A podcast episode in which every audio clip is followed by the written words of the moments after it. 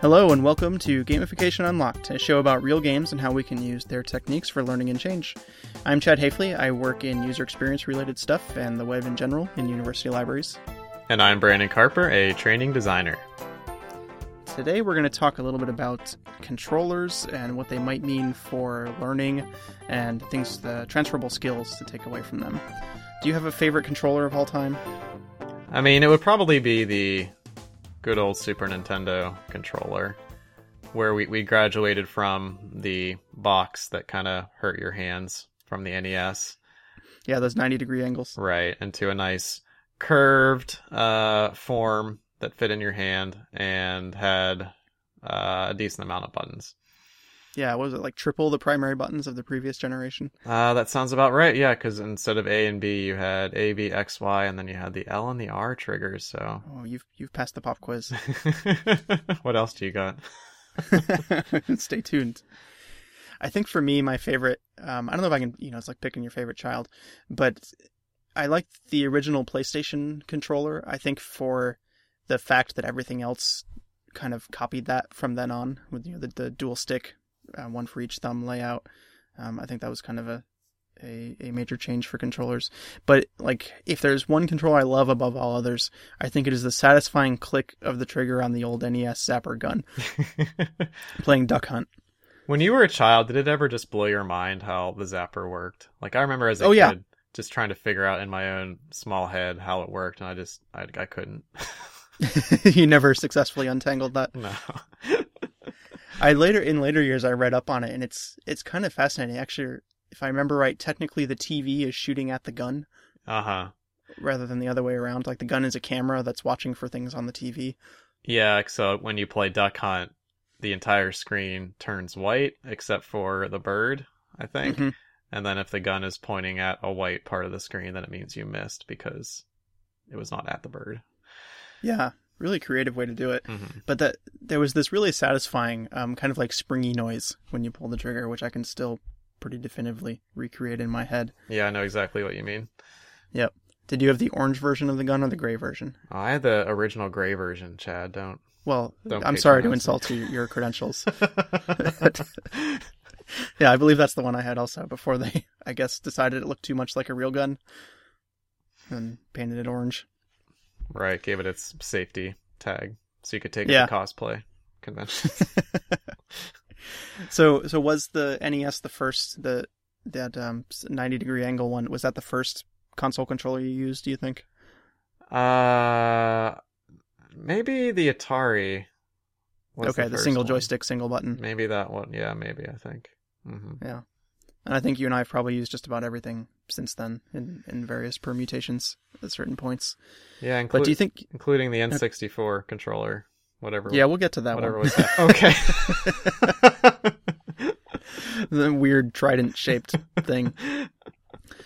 But do you feel like your experience with, you know, in your myriad of controllers, has using any of those controllers ever helped you out in a non gaming situation? Like the skills or muscle memory you might have learned from it? yeah, I don't. Like, I, I never was really into RC cars or flying drones or anything. So, if I was, I could give an affirmative answer here. But I think be, beyond a nebulous, you know, hand-eye coordination thing that people always say about video games, I don't. I don't, I don't have much, unfortunately. Yeah, the one really concrete example I can think of, well, I can think of an anti example first. So I've recently got a tiny drone that I've attempted to fly. Man, my skills have not transferred over to, to that one. Uh, it's a couple of joysticks that just, I don't know. It's, uh, my walls have a couple of dents in them now. but on on the more successful side, so at work we have this thing called a Liquid Galaxy Google Earth display. It's essentially a like 180 degree Google Earth display, a bunch of screens all around you. And the primary control Is method this like for it, Minority Report? Uh, I think it definitely has an air of attempting to be like Minority Report. Yeah, I'll stand in front of it and just wave my arms around and and see what happens. And I am the precogs. Yeah, I don't know. There's probably some sleeping students around nearby somewhere could fill in for that role. But the the primary interface for it is something called a 3D mouse, uh, which I actually had to dig to figure out what the term for it was. But it looks like a single knob, essentially, and you can rotate it. Um, you know, clockwise or counterclockwise. You can tilt it forward, back, left, right, or you can pull it physically up or push it physically down. So you've got those. I don't know how many axes that is. Uh, six ish, maybe. Maybe not far. Four Mm, multiple axis uh, controllers that you can use. And you use it to essentially fly around the world in, in the Google Earth environment. And I am one of the only people I work with who can successfully use this thing. Or that was able to use it without with pretty minimal practice. Like I, I spent about twenty seconds fiddling with it and kind of figured out the mechanics of it and could fly around as as well as you can with a single joystick in a 3D environment. Um, but everyone else I've seen has a I mean, I sound like I'm bragging now. I'm sorry. no, it's, you Uh, so, so you're like the Neo of Liquid Galaxy Google Earth. oh God, is, is that what you're That's- telling me? I've discovered my gift, and it's extremely disappointing.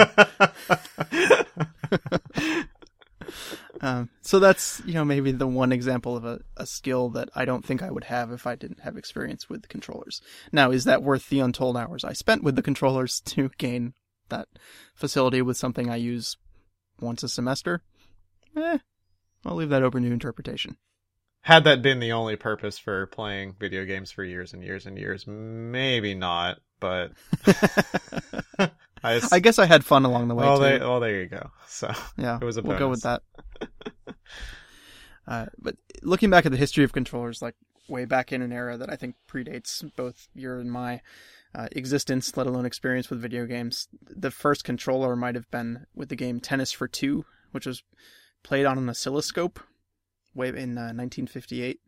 And it had this kind of custom built box with one knob and one button for each controller made out of aluminum. So if you think the NES corners were hard on your hands, I imagine that one uh, may have been a whole other era entirely. But the one I've done more research on is a game called Spacewar with an exclamation point after the title, as every article I read about it made sure to include, which made it really bizarre to, to read out loud in my head. Um, was uh, created by a guy named Steve Russell. And it was run on a computer called the PDP-1. And, you know, games of this era were created almost accidentally. Like, the, the machines were not designed to play games at all. This was not a modern console. It was, um, something that people, that programmers worked on and developers worked on in their spare time. And it was essentially a series of switches on a console that you would use, like a vertically mounted control box, essentially, off to the side of the display, a separate piece of hardware. I'll post a picture of this in the show notes. And as a result of this, you know, the screen was on the left, and you had your box of switches on the right, and it was a two-player game. And so if two people were trying to use the controls on the same box, there was an inher- inherent advantage to being closer to the screen Mhm. on that on that side of the two. So they decided this was not fair. This could not be allowed to stand, and they decided they wanted some external controllers on wires that they could um, reorient themselves a little bit. And from an article called "The Origin of Spacewar!" exclamation point by J.M. Graetz from the August 1981 issue of Creative Computing magazine, which that's a great title for a magazine that you don't really see anymore. But he quoted um, that Alan Kotok and Robert Saunders, who just happened to be members of the Tech Model Railroad Club, trundled off to the TMRC room, scrabbled around the layout for a while to find odd bits of wood, wire, bakelite, and switchboard hardwire, and when the hammering and sawing and soldering had ceased, there on the CRT table were the first Spacewar exclamation point control boxes. So I love the idea of model railroad experience. I guess from building control boxes for that sort of thing, maybe. Um, playing playing into it, and unfortunately, these controllers have you know been lost to the ages. Nobody thought to archive them, but there's been artistic recreations of them. It's just a couple buttons, a couple switches, fairly simplistic by by modern standards. I'm just picturing every issue of Creative Computing magazine having some type of wood paneled room on the front cover. You know, 80s wood paneling, right? And there's there's some guy with hair that's probably a little bit too long and a mustache a little bit too bushy with tinted glasses, maybe just holding some box of some sort, smiling at the camera. I feel You are painting a vivid picture in my head right now, and an entirely plausible one. Yes. Uh, apologies if this magazine is still around. I imagine Uh, it's not the no, same I- now if it is. I believe the, the reprint of the article I was reading opened with a quote that was something along the lines of I attempted to secure, cop- secure copyright permission for this, but couldn't find anyone who, who had any authority over the magazine. so, so here you go. So that was, what did I say, 1962 for that one. And you know, by the time we get the late '70s, you've got Atari and the more commercialized uh, home consoles for video games. So you've got that iconic one joystick, one button controller. Uh, 1983 in Japan or 85 in the US, you had the NES controller we've mentioned with the A and B button on the right side, four directional uh, button on the left, and a couple odds and ends in the middle for for start and select. And then maybe the next big leap was probably 1994 with the PlayStation, um, which actually changed in the the midst of the console life cycle, which was kind of interesting. They added both the vibration feature and the, the thumbsticks that I mentioned earlier. It launched without it, and those got added in. Oh, really? Yeah, I didn't know. That. I remember- So what was on the the left side or the right side? So the left side of the original PlayStation controller was just the four directional D-pad Uh-huh. and your two um, trigger buttons for your, your pointer fingers. Uh huh. And on the right side was just was it circle, square, X, and triangle, Huh. and another two buttons. So picture a PlayStation gamepad and remove the thumbsticks. And that's essentially what it looked like. I probably knew that, but just the years have. yeah, things we take for granted now. I just think the analog sticks have always existed on controllers. And then in '96 came the N64 with Nintendo 64 controller you mentioned earlier. So I, I feel like you have thoughts on this one. yeah, what happened there? is the thought I have. I mean, like it's, I guess it works, but it's just so, so what, there's the huge A button, right? And then there's like the tiny X and Y buttons. Yep. And then, and it looked like it was designed to be held by three hands. yeah, I'm going to pull it up right now because I forget what exactly it looks like and it's bothering me. It was shaped like a trident, and I think the idea was you could hold it multiple ways depending on which game you were playing. Oh, yeah, yeah, yeah, yeah, yeah. So it had like a single analog stick in the middle, but to use that you had to move either your left or right hand out of range of other buttons. Oh, so I was thinking of the GameCube controller just now. Okay. Oh, that one's also special. Okay. yeah, oh, yeah, I, I do remember the N64 controller, right? Because I think the theory was that some games you would want to use the D-pad and some you would want to use the analog stick. hmm But if you use the D-pad and the analog stick, then there were no actual buttons you could press except for like a button on the back. Was this when we first saw like the Z button on the back? I think you're right. It had a trigger there. Hmm. Yeah. Okay. Um, and I think in practice, basically no games ever use the D-pad. Mm-hmm. If- Or, I mean, at least the games I played, I, which was pretty much Smash Brothers and GoldenEye. Right. And then jumping forward 10 years from there, we got the Wiimote, you know, the advent of uh, commercially successful motion controls where you could swing it around like a tennis racket and put holes in your TV. Although much much more disappointing than I thought it was going to be. Yeah, how did that manage to become as successful as it was in retrospect? well, so Wii, Wii Sports was great, right? Yes. But I remember being really psyched to play Legend of Zelda on the Wii because I thought, oh, I can use the Wiimote. It's going to be like a sword. I can have sword fights with Ganon and and so on. But then to swing to quote unquote swing a sword in Legend of Zelda Twilight Princess, you just kind of twitch your wrist a bit, and then Link will Yeah. always do the same uh, sword chop. Maybe there was an overhead or a side to side. I don't even think there was that.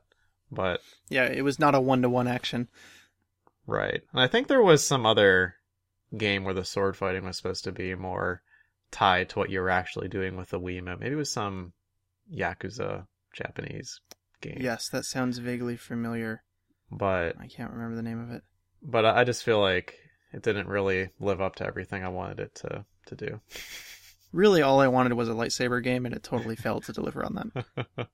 I feel like that was the entire promise of the Wii, and it, it was squandered. Though now apparently that's popping up again in virtual reality, but who knows? And then you know, more modern day in 2013, which I can't believe these consoles are three years old already. We're up to you know the PlayStation 4 and Xbox One versions of, uh, you know, essentially iterations on. I think maybe the original PlayStation controller might be the, most obvious antecedent for them. and the newest PS4 controller has basically a a mouse pad for your finger.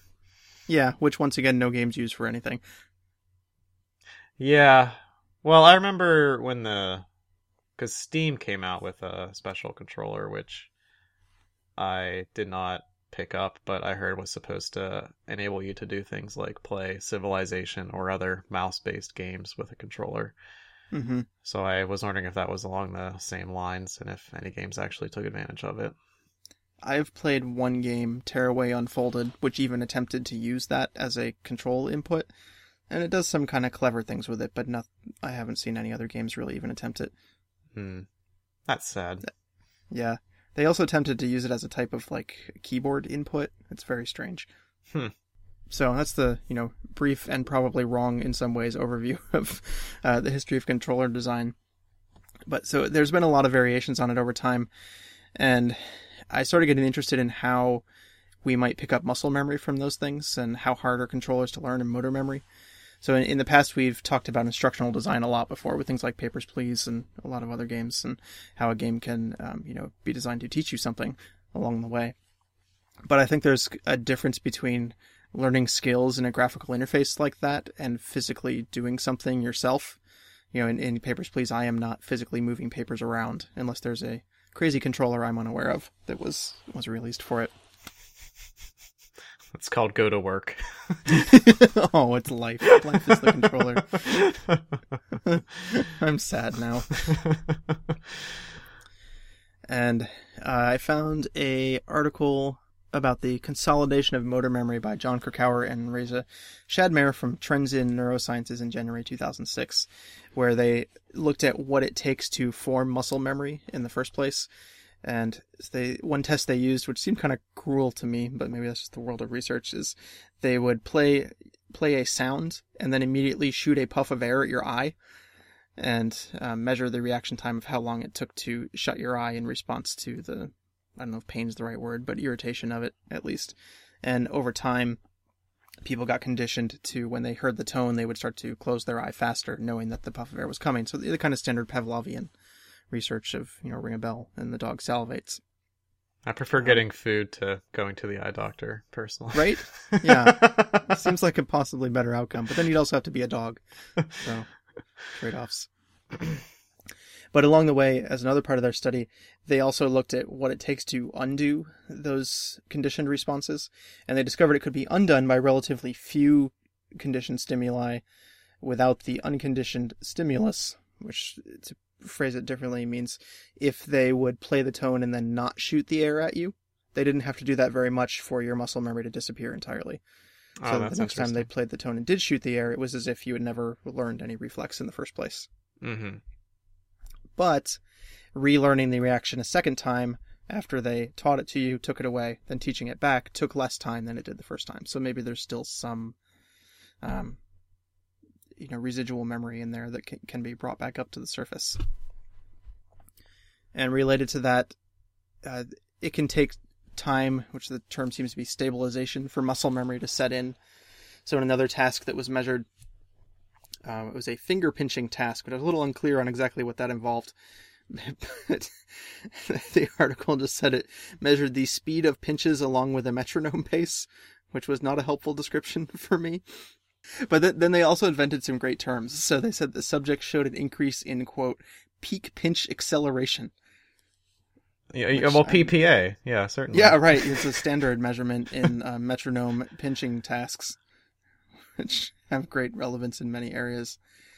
Uh, but I, I think that means essentially people got better at pinching, maybe. Uh, but so put that aside. Actually, what they learned. Let's assume they learned something, and that that learning then persisted to another session 15 minutes later, just by practicing something over and over again, stopping it for a while, pick it up again 15 minutes later, and you were still better at it not revolutionary in and of itself. You practice something, you get better at it. hmm But the interesting kind of twist on that was they decided what happens if we give them repetitive transcranial magnetic stimulation while they learn, uh, which, as often, I wonder about things. Um, but it's basically you, you shoot magnetic waves through someone's head, which I guess is proven to be harmless. We'll just go with that assumption. Um, So what, what was it- what was their hypothesis? that you could disrupt the uh, the learning process, the the muscle memory setting in. The- you know, okay. that they could disrupt that stabilization time period for learning the physical task. And they did discover that, in fact, the increase in peak pinch acceleration disappeared if the subject received that transcranial magnetic stimulation um, immediately afterward. So they would have them practice and, and get better at the skill. Then, while they sat for 15 minutes, they would give them this magnetic stimulation. And then, when they tested them again 15 minutes later, they showed like they'd forgotten they ever practiced. So, what does that mean for us in the real world? Great question. that it takes time for memories to form, at least at the muscle memory kind of stuff. And then, as a corollary to that, they instead tried giving someone the, the magnetic stimulation six hours after the practice session. It had no impact at that point. So, Mm. presumably, that that earlier time was more important in um, kind of establishing the muscle memory and physical skills learned from practicing that exercise. Oh, okay. So they were trying to determine the, the exact period at which that practice was crystallizing into a learned behavior. Okay. Exactly, just kind of by process of elimination. That's kind of fascinating, actually. Yeah, that you need that kind of rest time to um, to to let it crystallize in, in your memory. And they also determined that if you tried to teach them two finger tapping patterns too close to each other, then you got worse results than if you just taught either one and then waited a while and then taught the other one. Yeah, so that's I mean that's similar to some stuff that you know I would learn in my education classes about you know after you teach someone something it takes a while for that to sink in for them to be able to do anything with that knowledge sometimes. Mhm. Like especially when I would go to aikido class, you know, our instructor would often say that we're going to practice this a lot and you won't get any better at it tonight. But Yeah. when you come back in a couple days, your body will have, you know, kind of learned everything that you put it through and uh, you'll start to see results then. hmm And yeah, another thing that you learn is that you don't teach somebody things that are too similar right next to each other, or you have to do it very, very deliberately so that uh, they're clearly contrasting, or else they get confused. So these are known uh, ideas in, in that field. Yeah, but it's still fascinating to see physical evidence of it hmm through transcranial magnetic stimulation. I'm going to see what, what kind of device you need to do that so we, we can incorporate it into my own experiments. Perfectly legal, I'm sure. I'm learning more and more about your workplace, Chad. You have uh, Minority Report set up. You have precog students. You are some Van de Graaff generators over in the corner and a theremin playing soundtrack. you are apparently That's Neo. Yeah. uh, and ultimately, they concluded that it probably takes um, hours at most uh, to for these um, like physical muscle memory or motor memory kind of stuff to set in. Whereas um, I need to read up more on this, but they said it might take weeks or months with declarative memory, such as fact recall, to fully crystallize. And weeks or months seems like a really long time to me, so maybe that's worth some future investigation. Really, weeks or months for declarative memory? I need to go back and look at exactly what the quote was. Huh. Yeah, because I've that's something that that I read a lot about at one point when I was trying to learn Japanese was what are what are the optimal times to review a word or some piece of declarative fact uh, to remember it best. And uh, one guy actually had a very precise chart where you review something after one day, then after a few more days, and then after a week or so, then a month and that kind of algorithm forms the basis for a lot of flashcard systems now. Hmm. Um, yeah, so I'm be, I'd be interested to see what this yeah study says about that in detail. Yeah, I'll have to dig that back up. But so at this point, you know, we've, we've seen some research that basically supports perhaps the unsurprising conclusion that you can learn muscle memory and it might take a, a little bit of time to set in by, by practicing a task over and over again. And so the second piece of what I want to look at is from an article called A Matter of Time Rapid Motor Memory Stabilization in Childhood, in particular by Esther Adi-Japha, Rud, uh, Radaya Badir, Shashi, Dolfberger, Avi Karni in the Journal Developmental Science in May 2014. And they wanted to see if there's any difference in the stabilization time or the time it takes for a physical skill to set in in children versus adults. And they admitted that their data was perhaps slightly inconclusive, um, but did show some difference uh, in the amount of time that it took, and basically that the stabilization in children was less sleep dependent and took um, less time to set in than it did in adults. And the quote they said, the stabilization of memory was already on the way within 15 minutes after training in nine year olds, while in young adults, which they defined as 17, even an interval of two hours was insufficient for the stabilization of their task to set in. And, you know, 17 is not old. That's generally an age where people are still in school being taught, but they found, you know, admittedly slightly inconclusive, they said, but did find a difference between um, 9 years old and 17 years old in the stabilization times required. Yeah, people's brains are still developing at that age. Mm-hmm. Um, yeah, much more plastic. Well, at 17, I mean, even. Oh, yeah. So did they zap these kids with magnetic rays as well? no, I think they did not go that far. Okay. I can't remember exactly what the methodology was. Uh, but to sum up, you know, between these two articles, we've you can see that stabilization is required for retaining a physical skill after practice, and also it's easier to stabilize at a young age. Which, to put my own theorization on it, you know, a young age is when many now adult gamers, such as ourselves, were introduced to the hobby and started using controllers for the first time.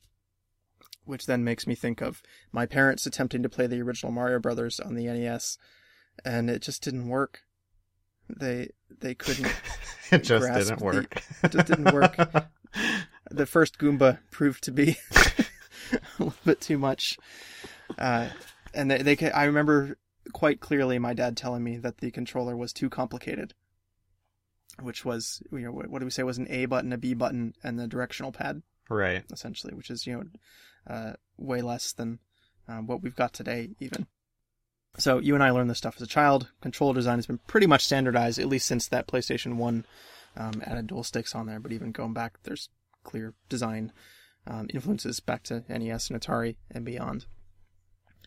So, if you need to train adults on a physical process or a set of inputs, um, I'm going to theorize why not use something they're already familiar with, or uh, not me theorizing, but other people are also. You can't go back and retrain someone as a child. You know, once you're not a child anymore, you've kind of missed that window of opportunity to take advantage of that decreased stabilization time. But you can take advantage of what they did manage to learn when they had that decreased stabilization time for physical tasks. So, what is out there outside of games that could be controlled via gaming style input or a controller? Uh, what comes to mind first? I was going to say drones, but we already Yeah. talked about your experiences with, with drones. but yeah, I mean, it, the natural connection is the things that you control in video games could also be controlled in the real world with the same buttons, in, in theory. hmm And so there's been a lot of attempts in the military in particular, since a lot of video games revolve around shooting things or flying things that also shoot things, uh, with with um, with the controllers we've been talking about. And the oldest article I could find on this was from 1992, called "The Transfer of Skill from a Computer Game Trainer to Actual Flight." Uh, it was from a conference on human factors and ergonomics society. Um, it involved training in the Israeli Air Force using a game called Space Fortress, which I have not heard of and not have been able to find a lot of information on. But they said the graduation rate of their group of pilot trainees who had gaming experience, which was 10 hours during their training, was double that of the control group that had no gaming experience. And the controller they used was a two axis joystick and a custom three button controller, which I believe was uh, designed to at least partially resemble the actual controls in the jets that they flew. And of note, this was not a flight simulator game in the way we think of it today, where you you know in a cockpit flying a plane. It the view looked much more like asteroids that you mentioned earlier. You know, this top down flying a triangle around shooting at things. But still, somehow, So, in, in, what way was this Air Force skills. training? well, it, it was very uh, like kind of a let's see what happens kind of study, I think. okay. they, But apparently, you know, there's multiple variables that I'm sure they weren't able to control for, but they did show, you know, a, a double graduation rate of those who had this. Uh, I don't even want to call it pilot training, but experience with a gaming controller of some sort.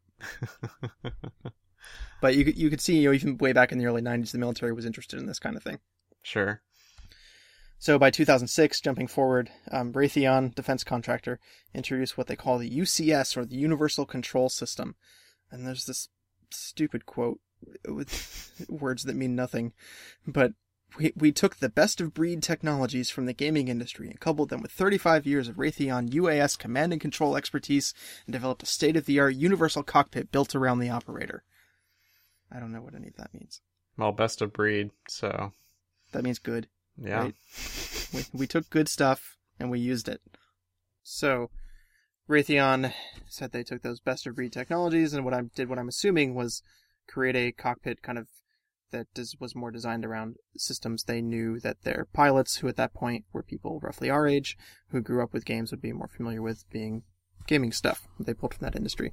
And the press release I pulled that quote from mentioned a 2004 study that the FAA did uh, they said in the systems analyzed, human factors issues were present in 21% to 67% of accidents in, that drone pilots had. And they said that numbers suggest there's room for improvement if specific human factors issues can be identified and addressed. So whatever controls they were using in 2004 for this kind of stuff uh, seem to have significant issues associated with it. And then in 06, you've got Raytheon coming in and redesigning their control systems for drones, etc., to use uh, more gaming-like interfaces. And similarly, there's another article I found from Business Week in 2008.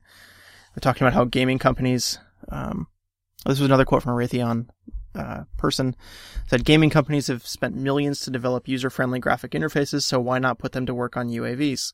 The video game industry always will outspend the military on improving human-computer interaction. It's almost like that's not an area of priority for them.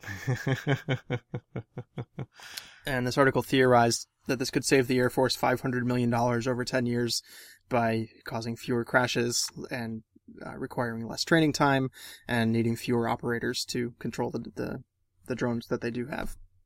Of course, that's a wildly speculative number. Who knows if it really means anything. But it also noted there was interest in this kind of interface from mining and oil drilling companies.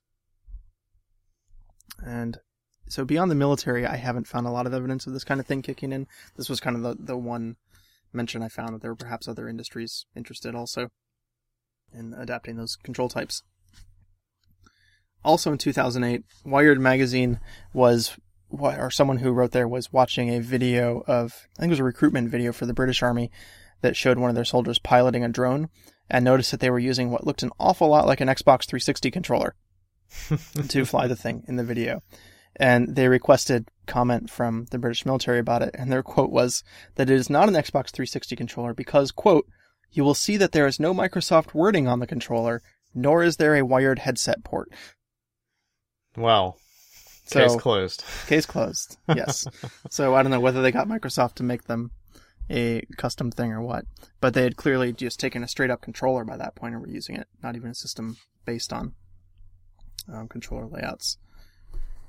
Then, in the more ridiculous end of things, by 2012, you've got an article headlined Syrian rebels now have a tank powered by a PlayStation controller. Hmm. And there's a video of it. This thing is a tank in name only. It's like sheet metal welded onto a car chassis. And I feel really bad. I mean, for many reasons about what's going on in Syria, but I feel particularly bad that someone may have ended up taking this thing into battle.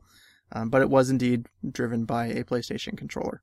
And that may have been more about what they had on hand rather than uh, any particular interface design. But it was very strange to watch. Well, you use the tools you have available to you. Yeah, I suppose. And then more recently, by 2014, the Army's high energy laser mobile demonstrator is admittedly, they admit up front, is controlled by an off the shelf Xbox controller. And they've said that, um, quote, it is something that he, meaning the operator, doesn't have to go to school to learn, that he knows how to use instinctively. And it may, may have been an Xbox 360 or Xbox One, that was a little bit unclear, but either way, they're pretty much the same layouts as far as buttons go. So, takeaways. Uh, you're well equipped for the military, I guess, or modern drone pilots with your built-up muscle memory of buttons and, and interfaces. well, at least I know I have a backup career. Yeah, exactly. Just show up at the recruiting office with your Xbox controller. And, Oh, yeah, I'll bring a screenshot of my achievements in Xbox Live. oh man, you can put that on your Vita. Uh, so other really more practical takeaways from this, like put aside the military issue entirely. I think there's potential for this in other areas of design also. That as you're building interfaces, build them around input types your users already know. You won't have to train them as much on that stuff, and you might not be able to train them as well anyway, now that they're not children with their nice squishy brains anymore. to absorb this kind of stuff. And this might be particularly true for tasks that involve complex interfaces or require a twitch reflex to be successful. So let's leverage how someone already has a twitch reflex built up rather than try to teach it to them again. And if there's a parallel to this in web development, or really anything, I mean, it's pretty accepted that it's bad to violate design conventions, and even less so in the physical world. But, you know, if you're building a website, people generally expect the home button will be in the upper left. It'll probably be a logo and take you back to the homepage of the site. There's no reason to to, to break that expectation. So if you're building a system that's going to require a lot of buttons and, you know, maybe quick reflexes, why not lay it out like a controller? So what's the application of this to every once in a while I feel like someone comes out with a, a mech game where you're controlling a huge robot and the big selling point of the game is there's a huge controller with a gazillion buttons and a joystick and uh it would take forever to learn how to play. Yeah, Steel oh. Battalion was the Xbox Was- that game it? that did that. Yeah. I'd never Or- played it, but it's one of those games that I always wish I had. or you go to Dave and Buster's and there was there's always like the corner where there was like 15 little booths where you could go in and do a game. Oh. I'd forgotten all about remember that? Yes. I don't know if they still have it, but I, I, was look terrible at that. I I was I was nothing at it because it was what fifteen dollars to play or something. Yeah. I think I played it once and it was promptly annihilated. And then I think they gave you like a printout of your stats afterwards showing how badly you'd been it was annihilated. just a sad face. Yeah, basically. but yeah, so in that case, I would have done much better with a standard controller layout rather. But admittedly, part of the experience was that you had to reach overhead to flip a million switches and feel like you're piloting the space shuttle or something. right. So you know that's designing an experience rather than a productive interface. In that case, I would say. True. Um, you know, th- I would have done better at it with a standard controller, but I also would not have foolishly paid fifteen dollars to play it. I wonder whatever happened in that game. I don't know. I haven't been to a Dave and Buster's for a long time. I don't even know if they are still there. Yeah, I mean, I wonder if there's like a warehouse full of those things somewhere now. Some some desert in Arizona. Yeah. so this makes me wonder, you know, should we encourage building muscle memory around game controller concepts as a marketable job skill? I say with my tongue in cheek. So, so I right. So is this asking if you really should put your Xbox accomplishments on certain resumes? hmm Or are there at least fields where it would be somewhat applicable to that kind of thing? So it's, you know, you can look at it from both angles. What fields am I better suited for? Because I've presumably built up some level of twitch reflexes and knowledge of these complex button layouts. Or if I'm the person designing interfaces for my field, is it worth my time to design them around using standard, um, you know, Xbox or PlayStation style inputs? Yeah, I mean, it, based on what you've said, it makes sense to me to start from the Xbox controller is kind of the the default, right? And then if you need to change it, but if not, why not use something that a lot of your users might already know? Yeah, assuming there's enough buttons and has the right kind of control elements for the kind of thing you're you're building. Sure. I think I think it might make a lot of sense to go that way. So you could boil this whole episode down to probably something stupidly obvious, but along the lines of if people know how to do one thing, don't make them learn something else, and they'll crash your plane less. Which has it's about the journey. We- we, yes, We had a great journey from Spacewar and, and the wood paneled rooms of Creative Computing magazine. I did uncover my memory of that old MechWarrior game or whatever it was. yes, so I think it was worthwhile. I'll chalk this one up as a win. Thank you. Well, you've been listening to Gamification Unlocked. I'm Chad Hafley. and I'm Brandon Carper. If you're interested in reading any of the large number of articles I referred to in this episode, I'll put them all in the show notes at unlockinggames.com. You'll also find us in the usual places iTunes, Twitter, and Facebook, but not Sap Snapchat because that one confuses me. I can't even say the name right. If you have a minute, we would really appreciate a quick review on iTunes. Uh, it would help our show get discovered by new listeners and fly up the charts on our way to world domination. Until next time, it's your move.